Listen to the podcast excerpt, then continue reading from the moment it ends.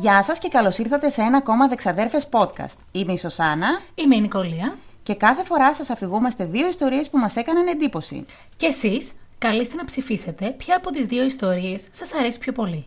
Μπαίνετε στο προφίλ μας στο Instagram Στο Δεξαδέρφες podcast. και ψηφίζετε την αγαπημένη σας ιστορία. Τι, όχι; Όχι. θα κάνω ησυχία. Καταρχήν, Ναι. Α, όχι, θα τα πιάσω ως εξής. Θα τα πιείς. Θα τα Να πιάσω. τα πι- Α, ναι. Ω εξής. Ναι. Κερδίζεις άτιμα. Γιατί ρε; Γιατί, γιατί σκάγανε μηνύματα στο Instagram που λέγανε Ψηφίσω τη Σωσάνα Ναι. γιατί κέρδισε σίγουρα η Νικολία για να μην στενοχωριέται. Είναι αυτό μήνυμα; Όχι, δεν είναι μήνυμα. Και γιατί το στείλαν αυτό, Σας για- ευχαριστώ. Γιατί εσύ γκρίνιαζες καθ' όλη τη διάρκεια του podcast και ναι, τα βάλες όλα και κέρδισες Λοιπόν, και γέλασα τους πάρα πολύ. προκατέβαλες όλους. Πρόσεξε. Ε, Όταν ρε παιδί μου ανεβάζουμε εμείς ένα επεισόδιο, εγώ μετά πρώτον κάθομαι και τα ακούω πριν το ανεβάσω για να δω ότι όλα είναι καλά. Και δεύτερον, μετά το ακούω 3, 4, 5, 6 φορές. Γιατί θέλω να εντοπίσω τα λάθη μας ή τι κάνουμε λάθος και όλα αυτά. Και γέλασα πάρα πολύ γιατί. Ξεκινά, λέω εγώ την ιστορία, τελειώνω. Ξεκινάς εσύ την ιστορία σου και λες. Σήμερα θα σας μιλήσω για την Κάθριν Μονβουαζιέ, κάτι. Ναι. Και λέω εγώ, θα κερδίσεις. Κατευθείαν. και, και μου έκοβε στον ήρμο. Και έχαναν οι άνθρωποι την αίσθηση που τους έβαζα εγώ μέσα σε μια ιστορία και τους προκατέβαλες για να σε ψηφίσουν. Αυτό είναι άδικο. Έχεις δίκιο. Έχεις δίκιο, δεν έχω λόγια. Έχεις Έτσι, δίκιο. μπράβο. Ναι. Και παρόλα αυτά κέρδισες με μικρή διαφορά. Όχι μικρή. Γιατί δεν μετράς τα μηνύματα; 60-40 ήταν Γιατί δεν περίπου. μετράς τα μηνύματα Ήταν και εξ- μετράς μόνο την ψηφοφορία; Όχι, 60-40. δεν Τα ήταν μετράω. έτσι. Λοιπόν, έχουμε σήμερα να πούμε. Αυτή τη βδομάδα έχουμε να πούμε πάρα πολλά. Πρώτον, να πούμε ότι χθες πήγαμε για καφέ Με, με μία, μία από εσάς. με μία από εσάς που μας ακούτε, που είστε στην παρέα μας. Την Ισιδώρα, δεν θα πούμε επίθετο, η οποία είναι δικαστική ψυχολόγος. Καλά το λέω, δεν ξέρω αν το λέω καλά. Forensic ε, Είναι η psychologist. ψυχολόγος της καρδιάς μας, παιδιά. Πολύ, πολύ, πολύ χαρήκαμε που τη γνωρίσαμε. Και επειδή είναι της καρδιάς μας, θα δείτε και τι έχουμε ετοιμάσει μαζί της λίγο πιο μετά. Πολύ συμπαθητική και έχει κάνει πάρα πολλά στη ζωή της μέχρι τώρα. Και ευχαριστούμε πάρα πολύ που ήθελε να πιει καφέ μαζί μας. Επίσης, έχουμε και αυτή την Κυριακή giveaway. Ναι, γενικά σας ευχαριστούμε πάρα πολύ που έχετε ιδέες και κάνουμε giveaway για εσά. Α, έχουμε άλλα 4-5 στη σειρά. Μπράβο μας. Ο, μπράβο σου, μπράβο. γιατί ασχολείσαι εσύ με αυτά. Μπράβο, ξαδέρφη. Να πούμε τι έχουμε για την Κυριακή. Βεβαίως, την Κυριακή έχουμε ένα τέλειο, ούτε ακριβώς για κοσμετικό χώρο είναι, Ναι. Ούτε μ, σκετοφυτό είναι. Μία χειροποίητη σύνθεση θα την πω εγώ. Τέλεια, ναι. από δύο κορίτσια, την Άντρεα και τη Μαρία, που έχουν ε, την εταιρεία Αμόσιμος στην Κύπρο Ναι. και μας ακούνε και θέλουν να στείλουν ένα δώρο από καρδιάς σε κάποιον από όλους εσάς που μας ακούτε να στολίσει στο σπίτι σας. Και Τα είδα. σίγουρα αυτό το δώρο Ναι. είναι και καλότυχο. Ναι, φυσικά. Έτσι. Τα είδα. Μπήκα και τα είδα όλα τα προϊόντα τους. Έχω πάθει τρελάθηκα. Εγώ έχω ήδη τρία-τέσσερα που τα θέλω. Και έχουμε μια γωνίτσα εδώ πέρα στο σπίτι που δεν την έχω διακοσμήσει ακόμα. Θα, θα, κάτι θα βάλω. Και εγώ, και εγώ μιλάμε, τα είδα και τρελάθηκα. Οπότε, μέσα στην ημέρα μπείτε, γιατί θα ανεβάσουμε και giveaway ολοκένουργιο. Έτσι, μπείτε στο Ολόφρεσκο. Instagram. Ε, πραγματικά αξίζει τον κόπο, θα ενθουσιαστείτε μόλις το δείτε. Επίσης, να πούμε ότι αύριο έχεις γιορτή. Ναι, γιατί σήμερα το γυρίζουμε το επεισόδιο είναι Τρίτη, αύριο που είναι Τετάρτη γιορτάζω. Και παρόλο που έχεις εσύ γιορτή, μου έφερες σε μένα σήμερα δώρο και ένιωσα πολύ άσχημα. Χάρηκα βέβαια πολύ με το δώρο. Όσοι δεν ξέρετε για τι πράγμα μιλάω, Μπείτε στο Instagram, ακολουθήστε μας στη σελίδα να τα μαθαίνετε όλα. Αλλά όσοι δεν έχετε μπει να σας το πούμε, φοράμε τις καινούργιες μπλούζες δεξαδέρφες, Ναι. ε, που είναι μακριμάνικες, είναι υπέροχες. Είναι η φωτογραφία του προφίλ μας. Ναι. Είμαστε εμείς κόμικ. Ναι. Και είμαστε comic icons, ξαδέρφοι. Ακούτε χρούτς χρούτς γιατί τις χαϊδεύουμε. Ναι. Την ώρα που σας, που σας Είναι μιλάω. υπέροχες, θα σας αρέσουν πάρα πολύ. Οπότε αν θέλετε, μπορείτε να τις παραπάρετε κι εσείς. Ναι, βεβαίως, μπορείτε να παραγγείλετε. Με το σχέδιο του Ηλία, έτσι. Ναι, ναι, με το σχέδιο του Ηλία. που Δίνουμε τα credits ε, στον Ηλία. Τα εύσημα δίνουμε. Τα εύσημα. Ναι. Έτσι. Μπράβο, ξαδέρφη. Πες λίγο για τον φίλο μας από την Αγγλία. Ε, θα πω μονάχα μια φράση στα αγγλικά, εντάξει; Ναι, ναι. Ε, this episode is dedicated to you, Rindy. Oh, really? Thank you for listening to us. Ευχαριστούμε πάρα πολύ την κοπέλα του Rindy που μας ενημέρωσε ότι μας ακούει πολλές φορές και αναγκαστικά μαζί της μας ακούει και εκείνος χωρίς να καταλαβαίνει τι λέμε. Πες μου ακριβώς τι σου είπε η κοπέλα. το περιστατικό με την πεθερά. Λοιπόν, εμείς γελάμε και χαιρόμαστε γιατί ε, είμαστε τόσο διαδραστικές μαζί σας. Και γινόμαστε μέρος της παρέας σας, νιώθουμε πραγματικά πως είμαστε εξαδέρφες σας. Ναι. Μου στέλνει λοιπόν η κοπέλα και μου λέει ότι ο άνθρωπος δεν ξέρει ελληνικά. προφανώς. Ζούνε στην Αγγλία, Ναι, είναι η ζουνε στην κοπέλα, ναι. Αγγλία. Ε, και μέσα στο αυτοκίνητο πολλές φορές εκείνη ξανακούει τα επεισόδια μας, ακούει και αυτός τις φωνές μας, ακούει τι λέμε, Ναι. αλλά δεν καταλαβαίνει. Τον άκουγε, τον έβλεπε μάλλον κάποια στιγμή μέσα στο αυτοκίνητο ότι κάτι προσπαθούσε να πει, αλλά δεν καταλάβαινε τι θέλει να πει. Και μετά, μέσα στην ίδια μέρα, νομίζω το βράδυ, Ναι. κάνουν βιντεοκλήση με τη μητέρα της. Την πεθερά του Ρίντ. Ναι, μιλάνε στη βιντεοκλήση και οι τρεις μαζί και λέει η μαμά της στα αγγλικά να στείλω μελομακάρονα. Ναι. Το μελομακάρονα στα ελληνικά. Και λέει ο Ρίντι, ε, δεν μπορώ να πω τη λέξη μελομακάρονα, αλλά μπορώ να σου πω την άλλη λέξη που έχω μάθει στα ελληνικά. Και ποια λέξη έμαθε; Χαρούμενη για αυτή η καημένη πεθερούλα, λέει: Πες αγόρι μου, και λέει: Ο δικός μας ακροατής, γιατί και αυτοί που δεν καταλαβαίνουν είναι δικοί μας ακροατές, της λέει: Δολοφόνος. Φίλε, νιώθω περήφανη. Και είπε: Το είπε σωστά. Το είπε με δέλτα. Δε, δολοφόνος. Thank you, Reedy, for listening to us. And thank you for allowing your girlfriend to listen to us. Γιατί allowing; Ε, γιατί δεν καταλαβαίνει Χριστό. You τι don't να κάνουμε understand τώρα; Jesus. Και τι He να doesn't κάνουμε. understand Jesus. Και τι να Thank you, κάνουμε. Reedy. Ε, οπότε σήμερα αποφασίσαμε σε αυτό το επεισόδιο να του μάθουμε δύο καινούριε Ναι, ναι, ναι. λέξεις στα ελληνικά. Τη μία θα την πεις. Όχι, να πω εγώ την πρώτη; Βεβαίως. Ready, the next two words is for you Okay. in Greek. Okay? The first one is the word mystery in Greek, which is very easy, and it is mysterio. Οπότε εύκολο αυτό. Μυστήριο. Repeat after us. Mysterio. Μυστήριο. και η δεύτερη λέξη που θα την πω εγώ εννοείται και ελπίζω ότι την ξέρεις ήδη, αλλά σε περίπτωση που δεν την ξέρεις. Σου τη λέω εγώ, πρέπει να τη λες συνέχεια στην κοπέλα σου, πρωί, μεσημέρι, βράδυ και ενδιάμεσα. It's the word I love you, so σ' αγαπώ. Τι ωραία. Repeat after us, Σ' αγαπώ. σ' αγαπώ. Αυτά, Ρίντι. Αυτό ήταν το μάθημα ελληνικών για σήμερα. Ωραία, και τώρα που κάνουμε μάθημα ελληνικών, μπορούμε να μπούμε στις ιστορίες μας. Α, πριν ξεκινήσουμε στις, στις ιστορίες μας, να πω πώς επέλεξα τη σημερινή ιστορία. Όχι. Όχι, θα πω. Λοιπόν, οι, κο... οι κόρες μου ακούμε μαζί μουσική, μου μαθαίνουν καινούρια πράγματα. Έχω μάθει το... V... V... Οχ, VK. Visual. Είναι ένα είδος μουσικής από την Ιαπωνία. Πολύ μυστήριο. Δεν θυμάμαι ακριβώς πώς το λένε. Τέλος πάντων, του 90 κάτι πολύ... Πολύ 90s τέλος Οκ. πάντων. Και επίσης, από τις κόρες μου έχω μάθει και την K-pop. Και την Ναι, ναι. έχω λατρέψει. Αγαπώ Blackpink, αγαπώ Stray Βέβαια, Stray Kids. Α, Να πω ότι εγώ ακούω μόνο metal, έτσι. Και θα σου φαίνεται περίεργο τώρα. Λατρεύω K-pop, παιδιά. Τους έχω ρετευτεί όλους, να ξέρετε. Είναι η κρίση της ηλικίας, αλλά Ναι, για πες. ναι. Ο άντρας με βλέπει σαν την τρελή που χορεύω K-pop μαζί με τις κόρες μου μέσα στο σπίτι. Πέρσι που ήμασταν ένα τριήμερο, τετραήμερο στο Λονδίνο, στην κολυτη ήμασταν σε μια κεντρική πλατεία του Λονδίνου και ήταν. ε, Πλάκα μου κάνεις χορεύανε. Ναι, και κάνανε και βιντεοκλίπ, κάτι γυρίζανε της K-pop. Χαρούμενοι Τρελαίνομαι, εμείς, είχαμε κάτσει και τους τρελαίνομαι. κοιτούσαμε. Τρελ- Τους αγαπώ όλους. Αγαπώ Χιοντζίν, αγαπώ Φίλιξ, αγαπώ. Φτάνει. Τρελαίνομαι, τρελαίνομαι. Έλα, Ναι, ναι, έλα. ναι. Και γι' αυτό διάλεξα ε, ένα θέμα από την Κορέα.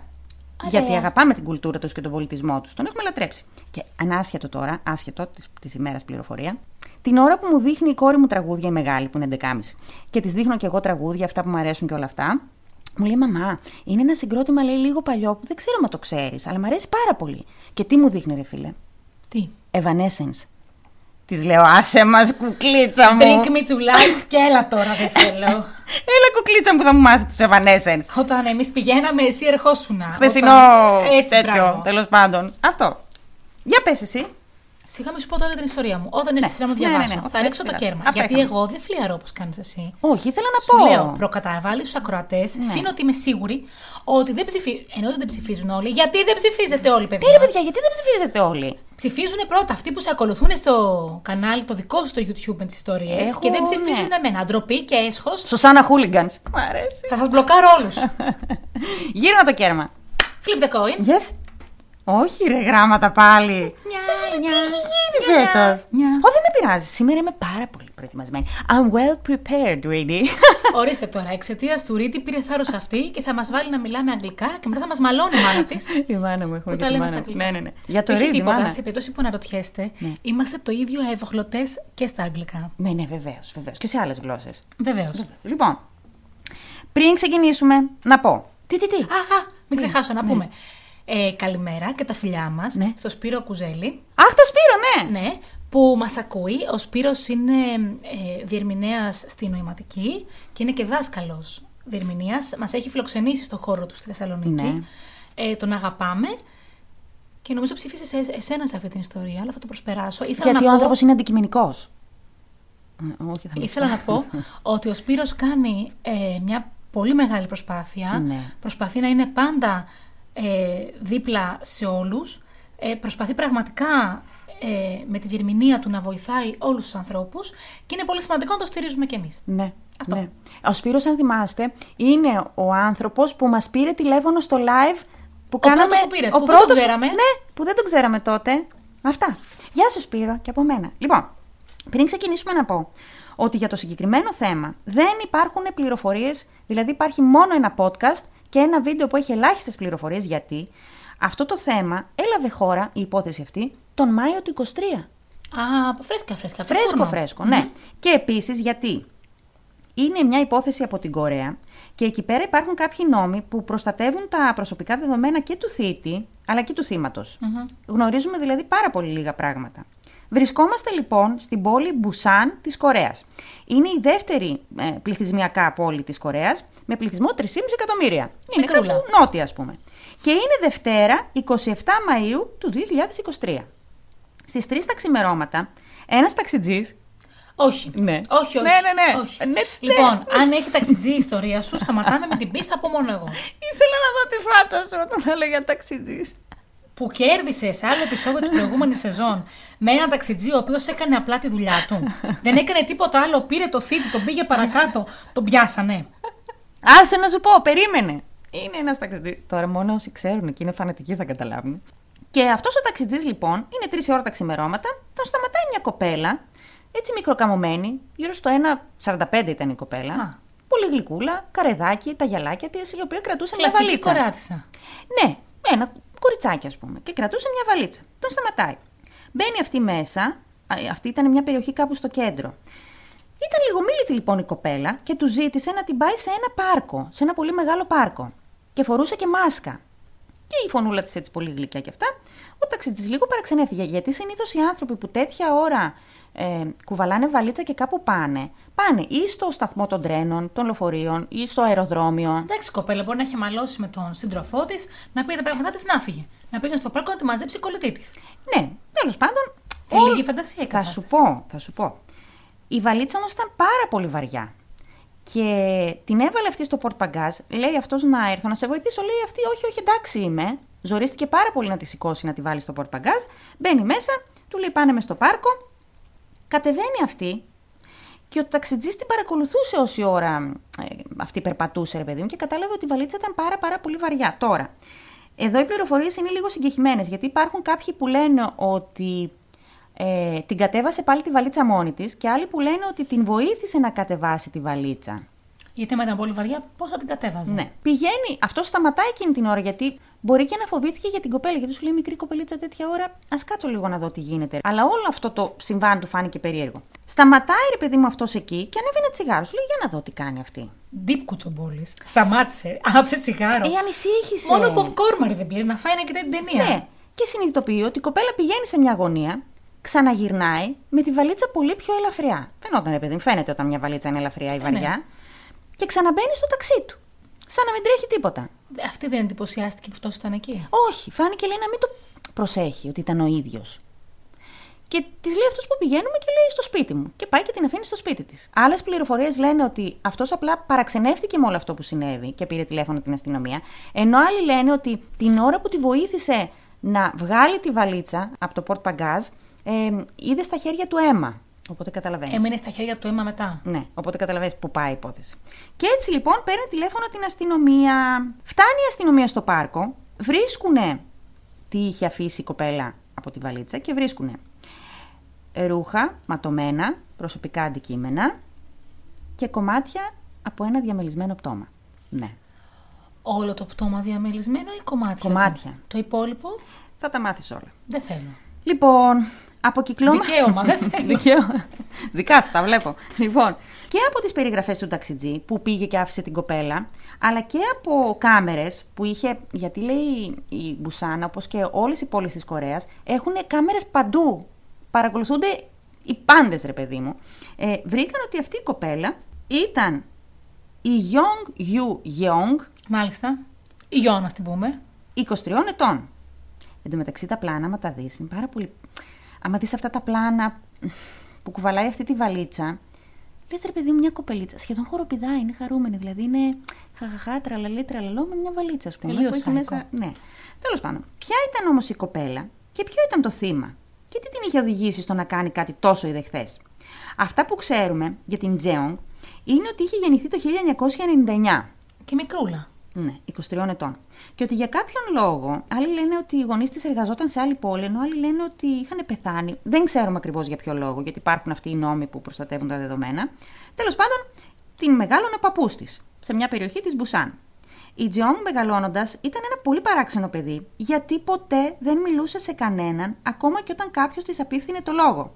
Οι συμμαθητές της την φωνάζανε η αόρατη γιατί περιφερόταν στο σχολείο σαν, σαν να μην υπάρχει καν. Όταν οι καθηγητές της. ήταν βέβαια καλή μαθήτρια, γιατί όταν οι καθηγητές της της έκαναν κάποια ερώτηση, απαντούσε. Τελείως, ας πούμε, τυπικά και ρομποτικά. Και τις υπόλοιπες ώρες καθόταν μόνη της σε μια γωνία και δεν μιλούσε σε κανέναν. Ήταν τύπο, ας πούμε, μπορεί να περνούσε αυτή να της λέγανε Γεια, αυτή έκανε ότι δεν τους βλέπει καν, σαν να μην της μιλάει κανένας. Τελειώνει το Λύκειο και δεν συνέχισε σε κάποια σχολή. Να πάει, ας πούμε, σε κάποιο κολέγιο ή πανεπιστήμιο, δεν ξέρω τι. Έμενε με τον παππού της. Είπε λοιπόν στον παππού της, και άκου να δεις τώρα πόσο καθόλου φίλους δεν είχε αυτή η κοπέλα. Στο κινητό της που βρήκαν αργότερα οι αστυνομικοί, δεν είχε ούτε μία επαφή καταχωρημένη. Τι το είχε τότε το κινητό; Θα σου πω γιατί το είχε, θα καταλάβεις μετά. Είπε λοιπόν στον παππού της, αφού τελείωσε το Λύκειο, ότι θα κάτσει να διαβάσει κανένα δύο χρόνια για να περάσει λέει, κάτι εξετάσεις. Από ό,τι κατάλαβα, εκεί δίνεις εξετάσεις για να περάσεις σε ένα δημόσιο τύπου. Σαν να δίνεις πανελίνε, αλλά μπορείς να το κάνεις μετά το σχολείο Okay. για να περάσει σε ένα δημόσιο πανεπιστήμιο, ας πούμε, κολέγιο. Και αυτό είναι κάτι που το κάνουν πάρα πολλά παιδιά στην Κορέα. Με το που σταματάνε το σχολείο, σταματάνε ένα-δύο χρόνια, διαβάζουν για αυτές τις εξετάσεις, δίνουν τις εξετάσεις, περνάνε. Ωραία. Οπότε ο παππούς της δεν τη ρωτούσε και πολλά πράγματα, νόμιζε ότι αυτή κάθεται και διαβάζει για τις εξετάσεις. Αυτό που έκανε όμως η κοπέλα, που με ρώτησες πριν τι έκανε το κινητό, είναι ότι από τότε που τελείωσε το σχολείο και από πιο πριν ίσως, είχε πάθει αιμονή με το true crime και τους serial killers. Όταν λέμε αιμονή, στο κινητό της υπάρχουν μόνο αποθηκευμένα ε, τέτοια, ξέρω εγώ, site. Ευτυχώς δεν ήξερε ελληνικά να ακούει και το δικό μας. Θα μας άκουγε. Ναι. Θα μας αγαπούσε η Τζεόν, να ξέρεις. Θα ήμασταν στο, στο Spotify Wrapped. Ευχαριστούμε πάρα πολύ για αυτά τα ρε, παιδιά. ραπ. Μην, μην, μην κάνουμε ναι, ναι, ναι. κοιλιά, Ναι, πάμε. ναι, ναι, δεν κάνουμε. Σε βαθμό όμως. δεν ξέρω πώς θα το πω αλλιώς. Ασχολιόταν μόνο με αυτά. Με serial killers, έβλεπε βίντεο μόνο για αυτά, podcast, εκπομπές, όλα τα ντοκιμαντέρ, ό,τι υπάρχει και δεν υπάρχει. Όμως, για αυτές τις εξετάσεις που σου έλεγα πριν, έπρεπε να ξέρεις πάρα πολύ καλά αγγλικά. Η Τζεόν δεν ήξερε καλά αγγλικά και είπαν ότι το επίπεδο γνώσης αγγλικών της, ρε παιδί μου, ήταν ίδιο με ενός παιδιού στο γυμνάσιο. Κάποια στιγμή λοιπόν ε, είχε στείλει ένα βιογραφικό για μια δουλειά, γιατί συνήθως τα παιδιά αυτά που σταματάνε για να δώσουν εξετάσεις μπορούν να εργαστούν κάπου. Οπότε, είχε στείλει αυτή βιογραφικό για αυτή τη δουλειά και όταν αυτοί επικοινώνησαν μαζί της, τη ρωτούσαν πράγματα. Γεια σου, πόσο χρόνο είσαι, με τι ασχολείσαι; Μούγκα. Δεν απάντησε σε καμία ερώτηση όμως. Καθόταν και τους κοιτούσε. Και λένε αυτοί, ε, συγγνώμη, εσύ μα έστειλε βιογραφικό, δεν ενδιαφέρεσαι για τη δουλειά; Μούγκα. Την κλείσανε. Thank you next. Τέλος πάντων.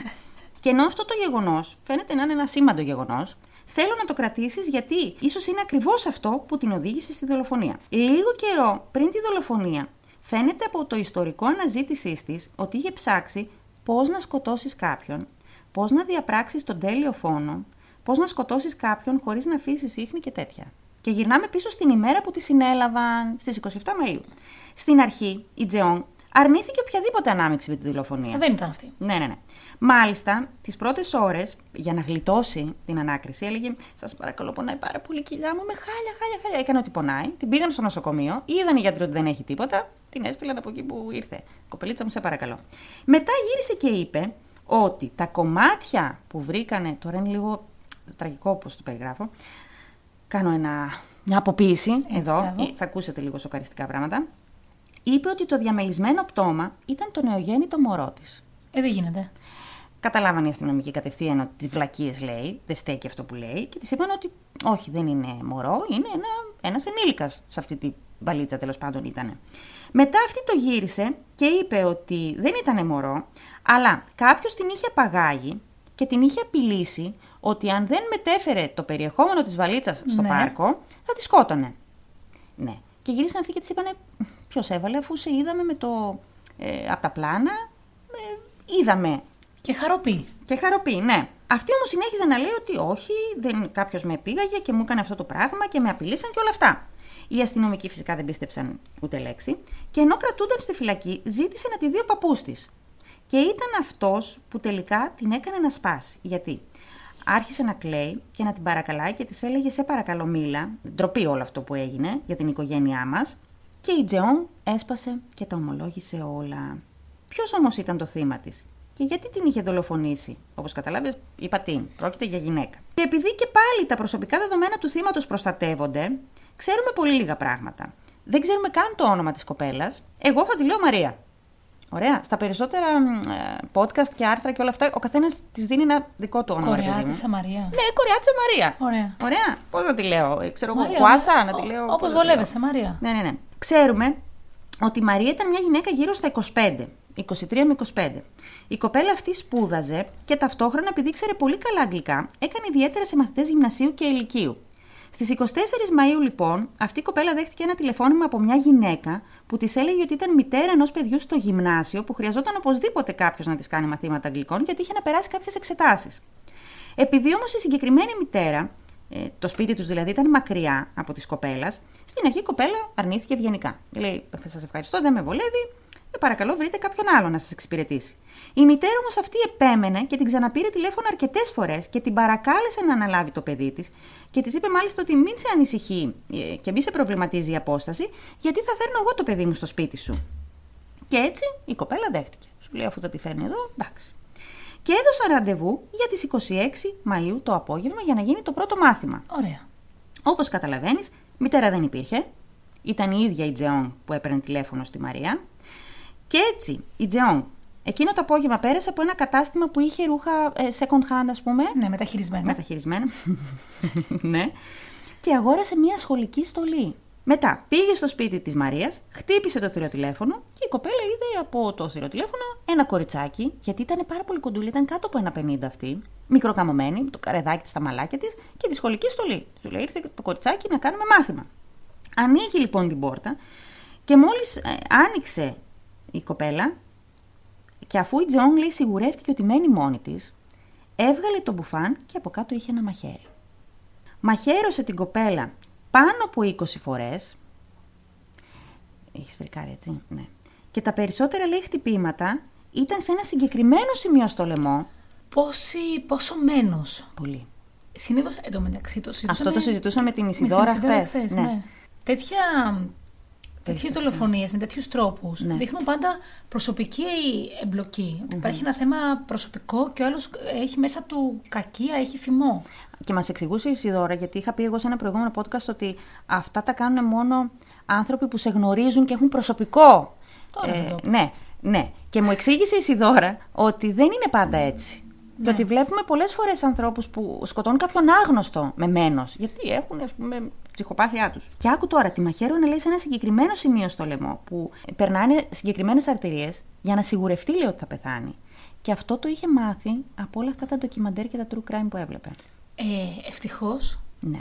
δεν λέμε τέτοιες πληροφορίες πολλές στους δικούς μας ακροατές. Μπορεί να λέμε διάφορα Έχουμε πει πολλά. να τρομακτικά και λίγο περίεργα, αλλά πληροφορίες. Ε, Για το πώς να... How to kill someone, ή read it. ξέρω εγώ, τεμαχισμού ή Ναι, ναι, ναι. ούτε πληροφορίες πώς γδέρνουμε κάποιον έχουμε δώσει. Είναι όλο απλά σε ένα γενικό πλαίσιο. Οπότε Ένα το γενικό νου σας, ρεμάλια. Ναι. Το νου σας. Και οι επόμενες κινήσεις της Τζεόν είναι όλες καταγεγραμμένες σε κάμερες. Φαίνεται λοιπόν ότι η Τζεόν φεύγει από το σπίτι της Μαρίας, πηγαίνει στο δικό της σπίτι, παίρνει μια βαλίτσα, γυρνάει πίσω, πηγαίνει μετά σε ένα πολυκατάστημα, παίρνει. Ε, ε, Πώς το λένε, μαχαίρια, ψαλίδια, κουλητική ταινία, Αχ, αχ, έχω ανατριχιάσει τα μάτα. ε, χλωρίνη. Α, τρίχεσαι ε, να στο τα ομιλική μου πω! στήλη, όχι να μην πεις τίποτα. Σακούλες σκουπιδιών, παίρνει ακόμα μια βαλίτσα και πηγαίνα. ξαναγυρνάει. Άρα είχαμε και άλλη βαλίτσα που δεν την είχαμε δει μέχρι τώρα. Ναι. Και μετά, επειδή είχε και λίγο ψύχρα, έβαλε και ρούχα, λέει, της ε, κοπέλας. Για να μην κρυώνει. Ναι, ναι, ναι. Λογικό. Και μετά πήγαινε ερχότανε. Αυτή επί 3, 4, 5 ώρες πήγαινε ερχότανε. Δεν θέλω να γίνω τώρα λίγο έτσι. Το... Πρέπει να γίνω όμως περιγραφική. Έκοβε κομμάτια. Δεν τα- θέλουμε ναι. καλή μου γυναίκα. Σταμάτα. Τα έβαζε σε μια βαλίτσα σακούλα, πήγαινε τα πετούσε κάπου. Μετά έκοβε και την πιάσανε σε μια από αυτές τις βαλίτσες τέλος πάντων. ο Σε ένα ταξιτζής. πηγενέλα. Ναι, ναι, ναι. Σε ένα από αυτά τα πήγαινε έλα. Τα πήγαινε όλα στο ίδιο πάρκο; Όχι. Α, Δεν τα πήγαινε όλα στο ίδιο πάρκο. Και βλέπεις τα πλάνα, αυτό που σου έλεγα πριν, ότι βλέπεις μια κοπελίτσα. Μικροκαμωμένη. Δεν πάει το μυαλό σου, ρε παιδί μου; άρα την πιάσανε κατά λάθος γιατί αυτός Γιατί ο ταξιτζής ήταν μίλησε. Κοσομπόλη. Είδες ο ταξιτζής πώς μας έστωσε. Πάντα ένας ταξιτζής ξέρει ναι, ναι. κάτι παραπάνω. Αυτό είναι νόμος. Ναι. Οπότε, αυτό δηλαδή ξεκίνησε από το απόγευμα της 26ης μέχρι τα ξημερώματα της 27ης. Και μάλιστα λέει, είχε πάρει αυτή, για να φανεί ότι ήταν εξαφάνιση, δηλαδή τελείως χαζή, ε, πήρε μαζί της και την τσάντα της ε, Μαρίας και το κινητό της και προσωπικά της αντικείμενα για να φανεί ότι έφυγε, κάπου πήγε, ας πούμε, εξαφανίστηκε. Και παρά το ότι είχε δει εκατοντάδες ντοκιμαντέρ και έλεγε ότι ήξερε τα πάντα για τους serial killers, καταλαβαίνεις ότι αυτό δεν ήταν το τέλειο έγκλημα. Καταρχάς δεν είχε σκεφτεί τις κάμερες, δηλαδή πας καλά, ας Αυτό, πούμε. τις Τέλος κάμερες. πάντων, Ναι. Μάλιστα, βρήκανε λέει δικό της DNA στο σπίτι της Μαρίας και DNA της Μαρίας στο δικό της σπίτι. Γιατί όμως είχε φτάσει μια νεαρή κοπέλα στο σημείο να διαπράξει δολοφονία και γιατί κανένας ποτέ δεν είχε καταλάβει πόσο ψυχοπαθής ήταν η κοπέλα. Και αν ήταν όντως ψυχοπαθής. Όταν τη ρώτησαν οι αστυνομικοί, αυτό είναι το κλου της υπόθεσης, έχω αστεράκια. Όταν τη ρώτησαν οι αστυνομικοί γιατί διέπραξε το έγκλημα, η κοπέλα είπε από περιέργεια. Ήθελα να δω πώς είναι να σκοτώνεις. Γεια σας, καλησπέρα σας.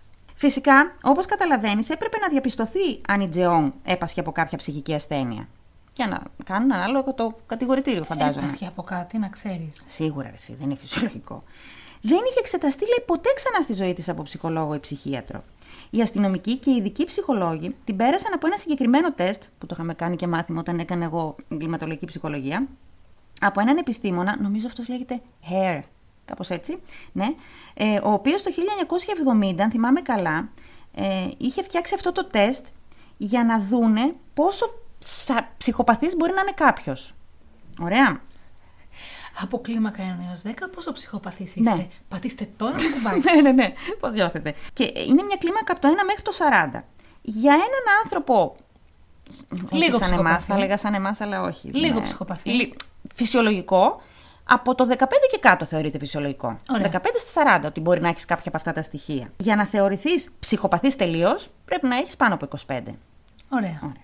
Ο Τετ Μπάντι είχε 39 στα 40. Ποιος είναι ο Ted Bundy; Όχι, η καρδιά μου πόνεσε. Δεν το λες αυτό. Πόνεσε η καρδιά μου. Περίμενε. Ζητώ συγγνώμη.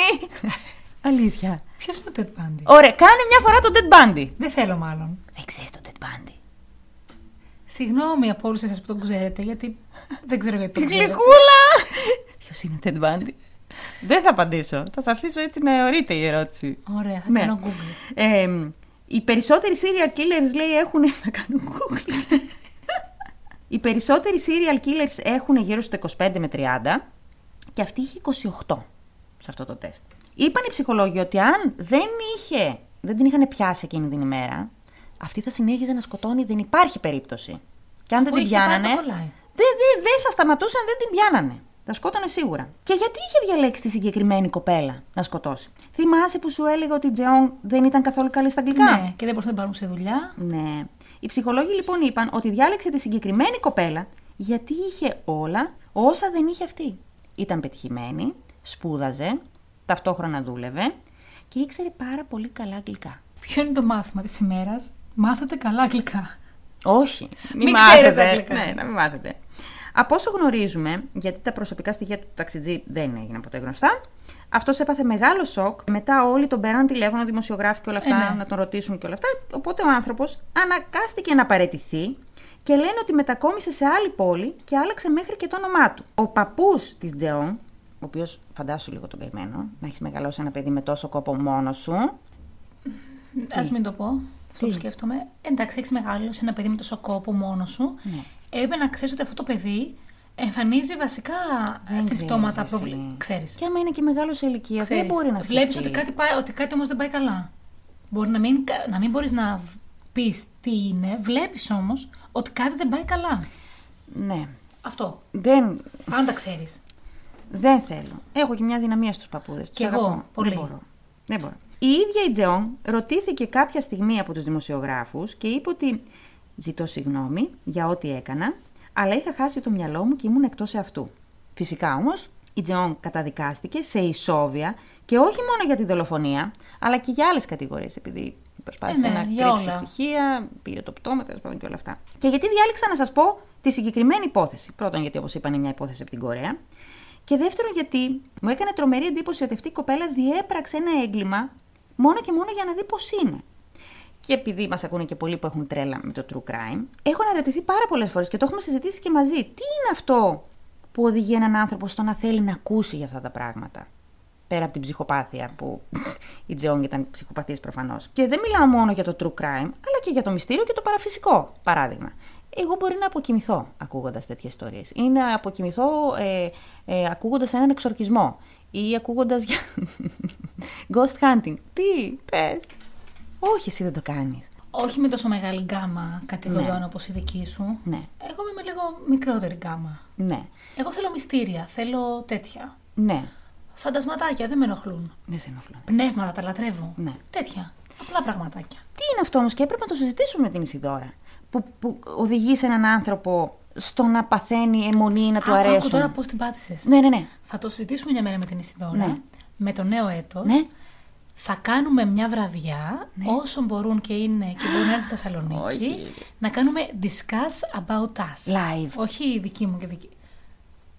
Διαζώσεις. Ναι. Θα πιούμε όλοι μαζί καφέ. Ποιοι όλοι μαζί; Όποιοι θέλουν να έρθουν στη Θεσσαλονίκη. Φίλε, τι Είναι λες, τι είναι αυτά που λες, Θεσσαλονίκη. σε παρακαλώ. Αυτά είναι πιο, πιο, πιο φρίκι Ναι, ναι, και από ναι. αυτά που έλεγα εγώ πριν με τη Ναι, βαλίτσα. ναι. Όχι. Ναι, ναι, ναι. με τη νέα χρονιά. Βρε, έχω βρει και μαγαζί. Λία, μας ακούς. Είμαι έτοιμη. Να πω για μια βαλίτσα και πτώμα καλύτερα. Όχι, όχι. Μου είναι πιο εύκολο. Μη στενοχωριέστε, θέλουμε μόνο, μόνο δύο-τρεις. Δεν μας ακούει, ελάτε όσοι θέλετε.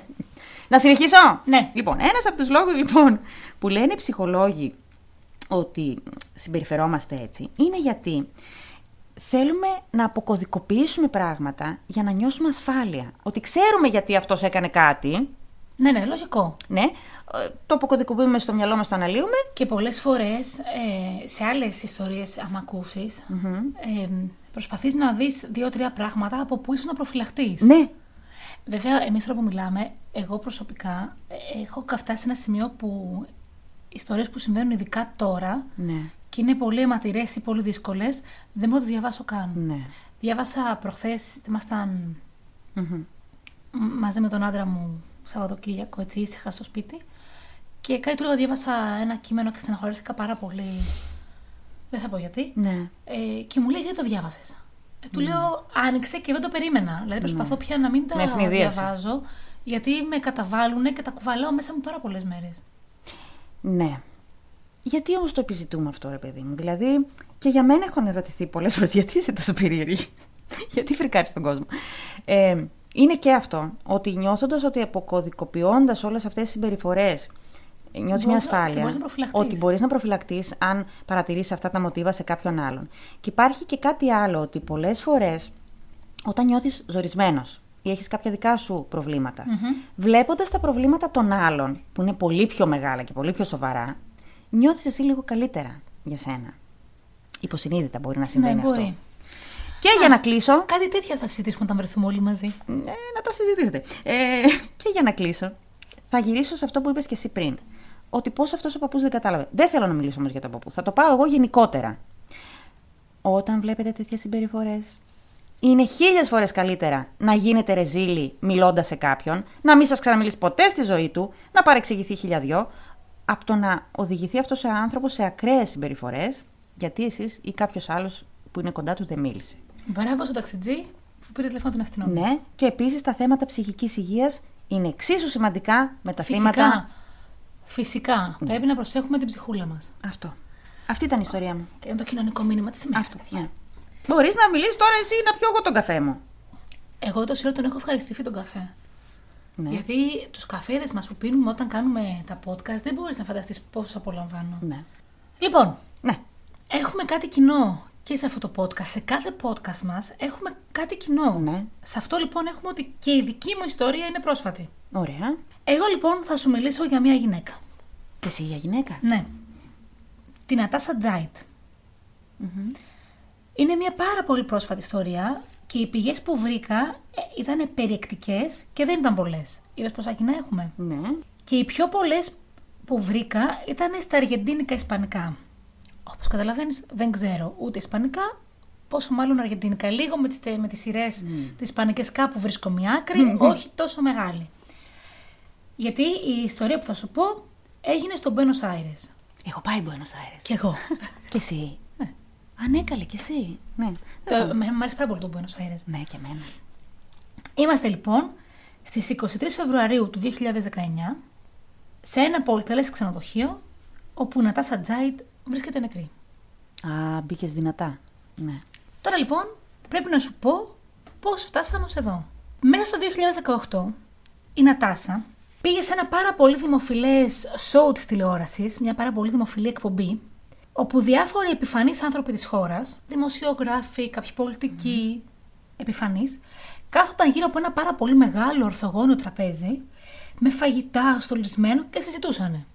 Ναι. Αυτή ήταν η εκπομπή. Τύπου Σπύρος Παπαδόπουλος, χωρίς να χορεύουνε. Λίγο λιγότερο σε τραπέζι. Ωραία, ναι. Ορθογώνιο, βλέπονταν όλοι μεταξύ του ήταν απλωμένοι μπροστά από μια Ε, κάμερα. φτώχεια, φτώχεια. Ωραία. Φτώχεια στην Αργεντινή. Μάλιστα η οικοδέσποινα αυτής της εκπομπής ήταν μια αρκετά ηλικιωμένη γυναίκα, ξανθιά με το μαλλί το γνωστό, Μμμ. κάσκα περιποιημένο. Ναι. Βαμμένη τέντα, κοσμήματα πάρα πολλά φορούσαν όλοι, ήταν λίγο γκλάμουρ η κατασταση Εκεί η Νατάσα που πήγε έκανε μια τεράστια δήλωση. Έτσι όπως μιλούσαν, είπε ότι ήθελε κάτι να μοιραστεί μαζί τους και τους είπε πώς στον αθλητικό ποδοσφαιρικό σύλλογο Newell's Old Boys, όπου είναι πολλά φτωχά νεαρά αγόρια, ε, με αντάλλαγμα λίγα χρήματα ή σίτες για τα σπίτια τους, τα ανάγκαζαν σε στοματικό σεξ. Έλα, σταμάτα. Χωρίς αποποίηση. Δεν είπα τίποτα. Και μάλιστα, μέσα σε αυτούς που ήταν γνώστες της όλης κατάστασης, αναμειγνιόταν και ο Γκουστάβο Βέρα, ο οποίος ήταν συνεργάτης του Πάπα Φραγκίσκου από το 2008. Σταμάτα. Και συνέχιζε να μιλάει λοιπόν η Νατάσα. Η Νατάσα τι ιδιότητα είχε; Τώρα θα σου πω. Ναι. Συνέχιζε λοιπόν να μιλάει η Νατάσα και έλεγε πως ο Γκουστάβο Βέρα είναι μάλιστα ο αρχηγός ενός τεράστιου σεξουαλικού κυκλώματος. Και το είπε αυτό στην τηλεόραση live. Βεβαίως. Ο Γκουστάβο λοιπόν Βέρα είχε μία οργάνωση η οποία κάπως την έργα την οργάνωση προφύλασε ε, παιδιά από τέτοια εγκλήματα. Όχι, Μάλιστα έλεγε η Νατάσα πως ουσιαστικά κάνει ένα κύκλο αυτός. Χρησιμοποιεί αυτά τα παιδιά, τα νεαρά αγόρια από την οργάνωσή του σε σεξουαλικά κυκλώματα.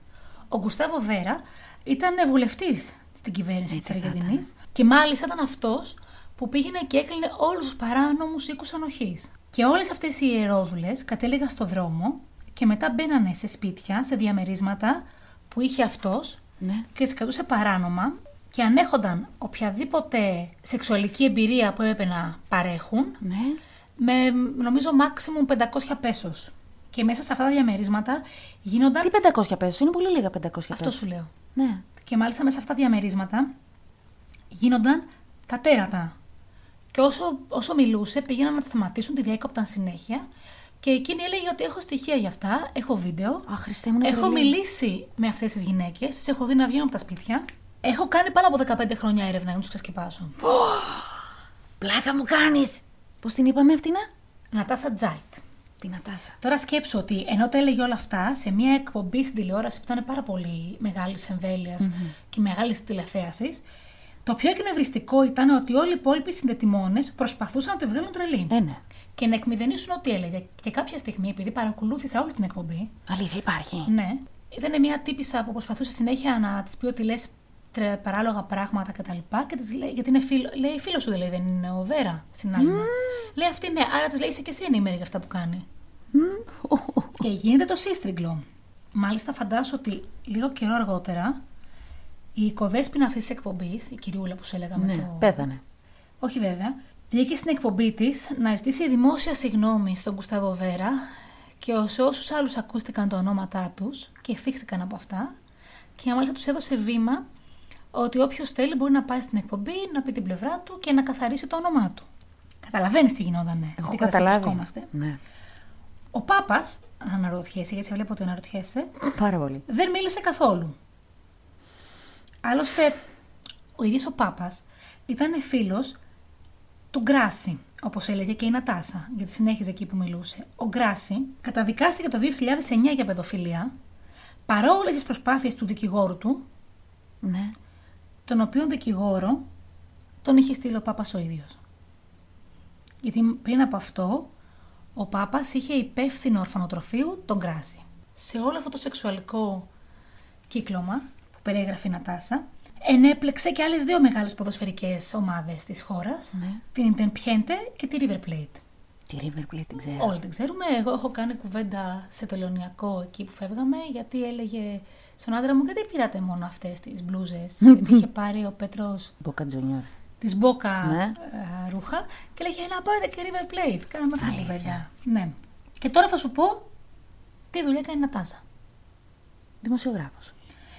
Η Νατάσα ήταν μια πανέμορφη γυναίκα. Θα τη δεις στην τηλεόραση. Στις... Θα ανεβάσουμε και σε story και φωτογραφίες. Η Νατάσα ήταν μοντέλο, ηθοποιός, δημοσιογράφος και συνοδός πολυτελείας. Ήταν συνοδός γιατί ήθελε ή για να ξεσκεπάσει το κύκλωμα; Ήταν η συνοδός πολυτελείας. Τελεία. Κάποια στιγμή έφυγε από την Αργεντινή γιατί ήθελε λίγο να χαλαρώσει από τους ρυθμούς και την κατάσταση που επικρατούσε στην Αργεντινή και πήγε στην Ισπανία και εκεί μπήκε στο Big Brother της Ισπανίας και έγινε διάσημη.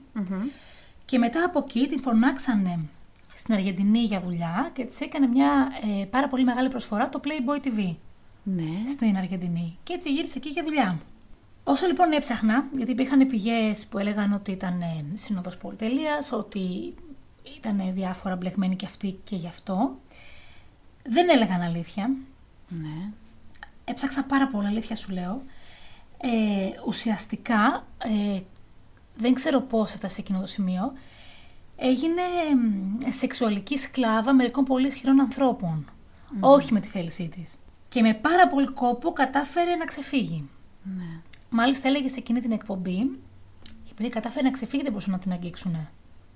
Γιατί ήξερε πράγματα. Ναι. Και μάλιστα έλεγε σε εκείνη την εκπομπή πάλι, όταν έλεγε ότι τα στοιχεία που έχει και τα λοιπά, τους έλεγε ότι όταν ήταν ζευγάρι με έναν γνωστό ποδοσφαιριστή, ναι. Ε, πήγαν τότε στον προπονητή της ομάδας, τον τότε, να τον ενημερώσουν για ότι συνέβαινε με τα ανήλικα αγόρια Ναι. κτλ.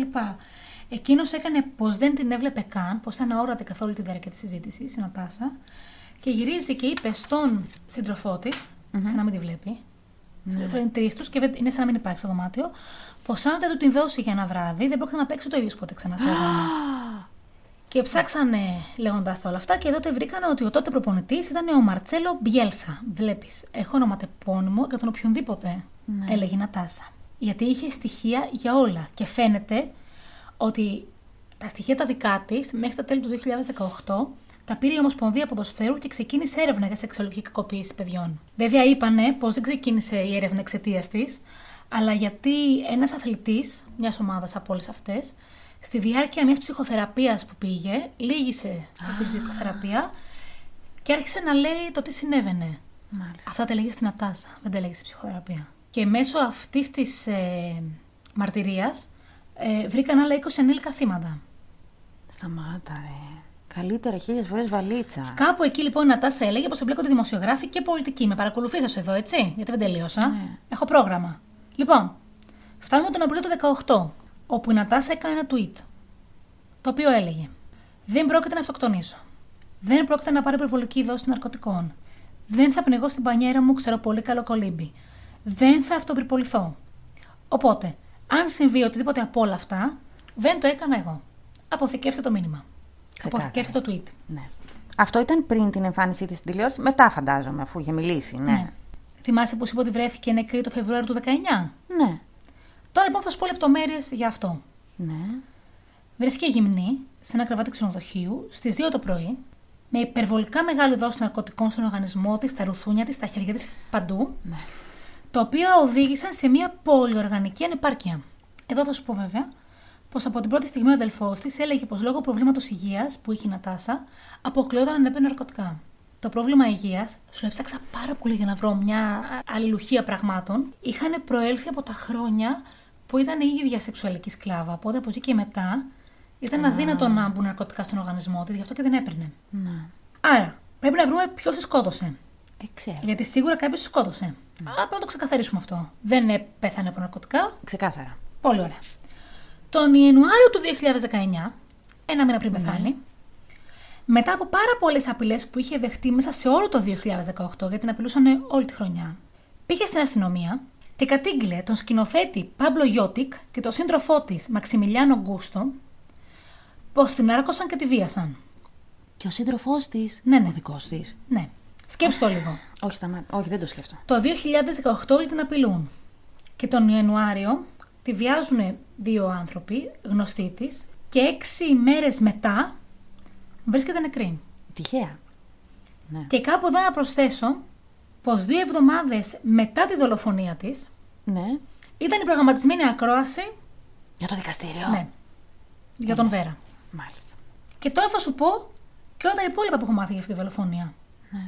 Η Νατάσα πήγε σε εκείνο το ξενοδοχείο, το οποίο δεν είναι ένα κοινό ξενοδοχείο, είναι μια ξενοδοχειακή μονάδα που έχει χώρους εκδηλώσεων. Μάλιστα. Και πήγε εκεί μαζί με ένα φίλο της και παραγωγό για να συζητήσουν για μια επιχειρηματική συμφωνία με τον ιδιοκτήτη του χώρου. Ναι. Γιατί θα κλείνουν κάτι, κάποιες δουλειές και διαλέξεις και τέτοια. Εκδηλώσεις, φαντάζομαι. Στη συνάντησή τους αυτή ήταν μαζί και δύο φίλοι του διοκτήτη και μία 19χρονη γυναίκα, η οποία μάλλον ήταν συνοδός κάποιου από τους άλλους δύο. Ναι. Επιπληρωμή μεν, συνοδός δεν. Και δεν ξέρουμε τίποτα άλλο. Πήραν στοιχεία από τις κάμερες. μετά Αυτό από- θα έλεγα. Κάμερες δεν Μετά από υπάρχουν. πάρα πολύ καιρό. Ναι. Τα δίνανε με πάρα πολύ φιδό και οι αστυνομικοί, όπως καταλαβαίνεις, δεν βοηθούσαν και πάρα πολύ. Και φαντάζομαι ότι δεν θα είναι και όλα τα πλάνα. Οι οποίες κάμερες από τις 2 μέχρι τις 6 το πρωί δεν Ω, έγραφαν. έλα ρε φίλε. Επστάιν. Οι κάμερες κάτι πάθανε. Έλα σε Άρα παρακαλώ. Δεν, άρα, δεν είδαμε καν πότε πήρε το πτώμα της από εκεί. Απλά έχουμε την κλίση 1 και 56 το πρωί που κάποιος παίρνει και λέει να έρθείτε. Είναι μια ε, Ποιος τη βρήκε; γυναίκα νεκρή. Ε, οι φίλοι της, όλοι οι υπόλοιποι. Γιατί αυτή κουράστηκε, λέει, ήπια λίγο παραπάνω, κουράστηκε και ανέβηκε στην κρεβατοκάμαρα να ξαποστάσει. Κάπου υπάρχει μια πληροφορία ότι υπάρχει μια κάμερα από κάπου απέναντι που λόγω αντανάκλασης φαίνεται το δωμάτιο της ναι, Νατάσας. ναι. Τα στοιχεία της κάμερας δεν έχουν δοθεί ακόμη στη δημοσιότητα γιατί είναι εν εξελίξη. Και ούτε θα δοθούν. Η φαντάζομαι. δίκη. Ναι. Είδανε όμως από αυτές τις κάμερες να παίρνει το κινητό ο φίλος της, το κινητό της Νατάσας από το δωμάτιο Ο φίλος, ναι. και να το πηγαίνει στο αυτοκίνητό του. Και όταν ρωτήθηκε πού είναι το κινητό της, είπε: Δεν ξέρω να πάω να ψάξω. Γι' αυτό το ψέμα το συνέλαβαν ένα μήνα μετά και ουσιαστικά αυτός είπε ότι το έκρυψα για να μην το πάρουν οι αστυνομικοί που ήρθαν εκεί. Γιατί να μην το πάρουν. Έλα μου. Α, μήπως για να τύπου να προστατέψει τα στοιχεία που είχε μαζέψει Πολύ αυτή. πιθανό. Αυτό είναι ή πολύ καλό που έκανε ο φίλος της ή πολύ κακό. Πέρσι λοιπόν, τότε από ό,τι κατάλαβα, κάποια στιγμή πέρσι, επέτραπηκε στο δικηγόρο της οικογένειας Νατάσας να δει τα βίντεο από τις κάμερες. Γιατί δεν μπορούσαν να έχουν ούτε αυτή πρόσβαση. Τότε είδε τον ιδιοκτήτη του ξενοδοχείου να παίρνει ένα μπουκάλι και δύο ποτήρια από το δωμάτιο και τα εξαφανίζει. Από ποιο δωμάτιο; Που βρέθηκε η Νατάσα νεκρή, μην τα ξαναδεί. Ένα ποτήρι, όχι, ένα μπουκάλι και δύο ποτήρια. Ναι, Ναι, άρα μήπως την είχε ποτίσει κάτι. δεν πήγε μόνη της. Ναι, Επειδή καλά. κουράστηκε. Ναι. Και εξαφάνισε ένα μπουκάλι και δύο ποτήρια Ναι, για να μην βρούνε τι. ναι, Λογικά δεν δηλητηρίασαν. ναι. Ο δικηγόρος λοιπόν της οικογένειας είναι σίγουρος πως αυτές τις ώρες, από τις 2 μέχρι 6 το πρωί, που δεν μπορούμε να δούμε τις κάμερες, είναι η στιγμή που υπάρχει ο πραγματικός δολοφόνος της. Γιατί το λέει αυτό, Γιατί ο αδερφός της Νατάσας έλεγε από την πρώτη στιγμή σε όλες τις τηλεοράσεις ότι δεν της σκότωσαν για αυτά που είπε, αλλά για αυτά που ήταν έτοιμη να αποκαλύψει. Ε, ναι, ρε, εννοείται. Και οκ, σου είπα για το κινητό της. Δεν σου είπα όμως για ένα iPad που είχε μαζί της η Νατάσα. Που φαίνεται και σε κάποιες φωτογραφίες από εκείνη τη βραδιά, γιατί είχαν βγάλει φωτογραφίες εκείνη τη βραδιά όλοι μαζί. Ναι. Το πήρε η αστυνομία και πάλεψε πάνω από ένα χρόνο για να το ξεκλειδώσει. Και δεν τα κατάφερνε. Έλα ρε τώρα, δεν γίνεται αυτό που λέει. Και τότε τη βοήθησε μια εταιρεία από το Ισραήλ, εξωτερικοί συνεργάτες, Ναι. και κατάφεραν να το ανοίξουν. Ο κωδικός ήταν 1771-99. Βρήκανε πάνω από 11 διαφορετικούς χρήστες που χρησιμοποιούσε η Νατάσα πάνω στο iPad. Αλλά τίποτα παραπάνω. Δεν βρήκανε φωτογραφίες, δεν βρήκαν τίποτα. Τίποτα. Αλλά και παρόλα αυτά δεν μπορούν να πάρουν το iPad και το κρατάει ακόμη η αστυνομία και δεν μπορεί να έχει κανείς άλλος πρόσβαση σε αυτό. Η οποία αστυνομία δεν προνόησε να κρατήσει ανέπαφο ούτε τον τόπο του εγκλήματος για τις επόμενες ώρες. Γιατί από τις κάμερες φαινόταν ότι τα άλλα άτομα που ήταν μαζί της βγαίνουν και πετάνε σε ένα χαντάκι ένα πακέτο. Τι πακέτο; Το οποίο πακέτο δεν βρέθηκε ποτέ. Ήταν ναρκωτικά θα ήταν. Κατά 95%. Και πριν μου πεις ποιος νομίζεις πως σκότωσε, Ε, αφού γιατί ξέρουμε. δεν είπες αυτός το έκανε. Να σου πω μονάχα μία πολύ μικρή λεπτομέρεια. Ναι. Η οικοδέσποινα της εκπομπής, αυτή η κυρούλα η μεγάλη Ναι. με αυτό, που έκανε η Νατάσα τι αποκαλύψεις, την ημέρα του θανάτου της Νατάσας έκλεινε τα 92 της χρόνια. 92! Θυμάσαι, είναι αυτή που είχε απολογηθεί στους Ναι, που είχε φερόμενου ζητήσει συγγνώμη, ναι. Και ήθελα να έρθει στην εκπομπή της. Και θα μου πεις τι μας νοιάζει εμάς. Προφανώς. Μας νοιάζει. Γιατί υπάρχει μια θεωρία για αυτούς του είδους τις γυναίκες, πως ουσιαστικά υπάρχει μια τελετή. Κάποιες μεγάλες σε ηλικία γυναίκες και επώνυμες εμπλέκονται σε διάφορα κυκλώματα και λέγονται μητέρες του σκότους. Κάτι έχω ακούσει. Έτσι είναι και αυτές είτε παιδόφιλες είτε το δεξί χέρι των αφεντικών Ναι. και παίρνουν μέρος σε τελετές κακοποίησης ή σε τελετές θυσίας. Ναι, η Γιλέν Μάξουελ. Γιατί έτσι συνεχίζουν να έχουν δύναμη, Και παίρνουν και ζωή. ευεξία, ευζοία και πολιτική προστασία. Ναι. Και αυτές τις τελετές όταν τις κάνουν, τις κάνουν στο όνομα συνήθως διάφορων, διάφορων δαιμονικών δυνάμεων. Ναι, Έχω δύο-τρεις υπόψη. Και εκεί μαζί σε αυτές τις τελετές είναι η πολιτική, επιχειρηματία, στρατιωτική και επώνυμη της ε, showbiz. Γιατί το επεσήμανα αυτό; Γιατί ένα χρόνο μετά, κάποιος από την αστυνομία έστειλε στο σύντροφο της Νατάσας φωτογραφίες από το γυμνό της πτώμα. Για Όπως ξαναπες τη- το αυτό από την αρχή. Γιατί κάηκα. Ένα χρόνο μετά, Ναι. κάποιος από την αστυνομία Ναι. Έστειλε στο σύντροφο της Νατάσας Ναι. φωτογραφίες από το γυμνό της νεκρό σώμα όταν τη Ναι. βρήκανε. Και έγραφε η φωτογραφία από πίσω. Είμαι σίγουρος πως δεν σε τρομάζουν τέτοιες φωτογραφίες και θα ήθελες να τις δεις. Γιατί το έκανα αυτό; Τώρα πες με εσύ ποιος σκότωσε την Νατάσα; Δεν με ενδιαφέρει ποιος τη σκότωσε στη συγκεκριμένη περίπτωση. Όχι ότι δεν έχει σημασία. Γιατί αυτό που τη σκότωσε είναι τι και όχι ποιος. Δεν ξέρω αν καταλαβαίνεις. Βεβαίως. Θα μπούμε λίγο σε πιο. Τι με έκανες μεσημεριάτικα. Γι' αυτό έπρεπε να πω αυτή την ιστορία σήμερα. Έχω... Γιατί εκεί που λες, οκ, απλά αποκάλυψε ένα σκάνδαλο, της την πέσανε, τη σκότωσαν. Δεν είναι αυτό. Έχω ασχοληθεί και θυμάσαι τη φάση πριν τρία χρόνια, τέσσερα, ναι, που ασχολήθηκα με αυτά τα θέματα και είχα αρχίσει να τρελαίνομαι, έτσι. Δεν θέλω να πω λεπτομέρειες. Είναι θέματα που τα αποφεύγω για πολύ συγκεκριμένους λόγους. Μα και εγώ το είπα αυτό το θέμα έτσι όπως το είπα. Ναι, όχι, εσύ το είπες ωραιότατα. Ο- Το είπες ακριβώς όπως έπρεπε να υποθεί. Δεν είναι ότι δεν ασχολούμαι. Είναι ότι δεν θέλω να μιλάω. Για πάρα πολλούς λόγους. Γι' αυτό έκανα αυτή την ιστορία, για να δω τα μούτρα σου. Γιατί Εγώ το δεν καταλαβαίνεις; όχι. Να σου πω κάτι. Έχω να πω τόσα πολλά που μπλοκάρει το, το, το, το τσάκρα του λαιμού μου. Δεν θέλω να μιλήσω για αυτά τα θέματα.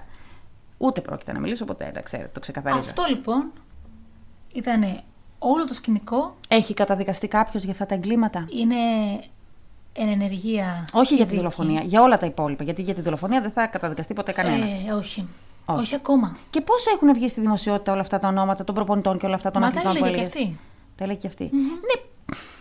Έχει καταδικαστεί όμως κάποιος; Ε, ακόμη όχι. Όχι. Ακόμα το ερευνούν δηλαδή; Ε, το 19 ε, τη δολοφόνησαν. Φαντάζομαι ότι έχουν, δεν είναι ας πούμε μία απλή υπόθεση. Ναι, είναι έχουν... πάρα πολύ εμπλεκόμενοι. Πολύ Χαμολής. Α, και ξέχασα να πω ότι κάποια στιγμή που ρωτήσανε τον. Δεν μπορώ να μιλήσω, φίλε, δεν μπορώ. Κάποια να στιγμή που ρωτήσανε τον Πάπα Φραγκίσκο, γιατί αυτός είναι ο Πάπας. Ναι. Ε, γιατί, τι λέει να- που καταδικάσανε αυτόν το 2009 τον τύπο, Ναι. τι έχετε να πείτε, τίποτα λέει αυτός. Μα εσείς λέει προσπαθήσατε να τον αθώσετε κτλ. Και, και είπε ο Πάπας αυτά δεν είναι αλήθεια, εγώ δεν έκανα τίποτα. Δεν θέλω να μιλήσω. Έπρεπε απλά. Μη με ζορίζεις. Χίλιες φορές βαλίτσες, βαλίτσες. Φέρτε βαλίτσες. Γεμίζει Αυτό πράγμα. είχα να πω. Όχι, φίλε. για την Ατάσα Τζάιτ, γιατί αυτή η γυναίκα, θα τη δείτε και σε αυτό το κομμάτι της εκπομπής που έπαιξε, είχε το θάρρος, είχε τη δύναμη, είχε τα πάντα για να ξεσκεπάσει τα πάντα. Και τι λέγαμε από την αρχή, Έχω μπει πολύ βαθιά σε αυτά τα θέματα. Έχω ψάξει τι είπαμε από την αρχή, να μιλάτε και να προστατεύετε τους εαυτούς σας. μέχρι και συμβολισμούς που έχουν σε πίνακες συγκεκριμένους άνθρωποι πολύ ισχυροί για να δείχνουν τις σεξουαλικές τους προτιμήσεις και το τι κάνουν με αυτά τα παιδάκια. και- Δεν θέλω! Και πρόσεξε τώρα, δεν Δεν μιλήσαμε για θέλω. παιδάκια, συνήθως ήταν νεαρά αγόρια, Δεν έτσι. θέλω, ρε, δεν θέλω, όχι. Όχι, και όλα τις αυτά- κωδικοί, τις κωδικοί... Μ' αρέσει που τα λέω και μετά λέω δεν θέλω. Και τις κωδικές Ναι, ναι, ναι, ονομασίες θα σε που έχουν. βάλω σε και- μιούτ τώρα. Δεν θέλω! Αυτή λοιπόν ήταν η ιστορία της Νατάσας. Ο άνθρωπος Τζάιτ. είναι το χειρότερο τέρας που υπάρχει. Χίλιες φορές να ασχολούμαι με τα τέρατα και τα, και τα ε, κρυπ- κρυπτίδια και, και τα φαντάσματα και τους εξωγήινους παρά με τους ανθρώπους, Σας φίλε. υπόσχομαι ότι μετά θα τη βάλω σε κατάσταση απενεργοποίησης. Δεν υπάρχει χειρότερο τέρας από τους Θα την ανθρώπους. απενεργοποιήσω. Είμαι έξαλλη. Εγώ σας είπα την ιστορία της Νατάσας. Καλά Η κοπελίτσα από εδώ σας είπε την ιστορία της κορεάτισα φίλης μας. Πρώτη φορά θα το πω αυτό. Δεν μ' άρεσε η ιστορία σου. Με τάραξε. Την τάραξα, παιδιά. Σαν ιστορία ήταν ωραία και την είπες, σου είπα άψογα. Δεν μπορώ. Αυτά είχαμε να πούμε σήμερα. Θα αφήσουμε τις βαλίτσες, τις μητέρε του σκότου, τα κυκλώματα και περιμένουμε από εσά να μας στέλνετε μηνύματα, φωτογραφίες, να μας αγαπάτε, να σας αγαπάμε, να περνάμε όμορφα. Τώρα παίζουν μέσα στο μυαλό μου, ξέρεις τι, όλες οι διασυνδέσεις από αυτά τα κυκλώματα. Μέχρι την επόμενη φορά. Μέχρι την επόμενη φορά θέλω ψυχοφάρμακα. Άμεσα, γιατρέ, μ' ακούς. Αυτές λοιπόν ήταν οι ιστορίες μας για σήμερα. Τώρα που τις ακούσατε, μπείτε στο προφίλ μας στο Instagram και ψηφίστε την αγαπημένη σας ιστορία. Άμα... Ξαδέρφη, τι, τι έπαθες. Μπείτε όλοι να ψηφίσετε. Μην ψηφίζουν μόνο οι δικοί της. Έξαλλοι γίνομαι, σας λέω. Έξαλλοι. Και άμα δεν προλάβετε την ψηφοφορία, στείλτε μας μήνυμα ποιον ψηφίζετε. Τα οποία πρέπει να τα μετράω ένα-ένα, γιατί αυτή δεν τα μετράει. Μπείτε και ξανά στη, στο, στη σελίδα μας για να δείτε τον giveaway που θα ανέβει μέσα στην ημέρα. Ακολουθήστε μας στο YouTube, ακολουθήστε μας στο Spotify. Πατήστε αστεράκια, like, χεράκια, ό,τι έχετε, ό,τι βρίσκετε διαθέσιμο. Μέχρι την επόμενη φορά. Γεια σας! Γεια σας!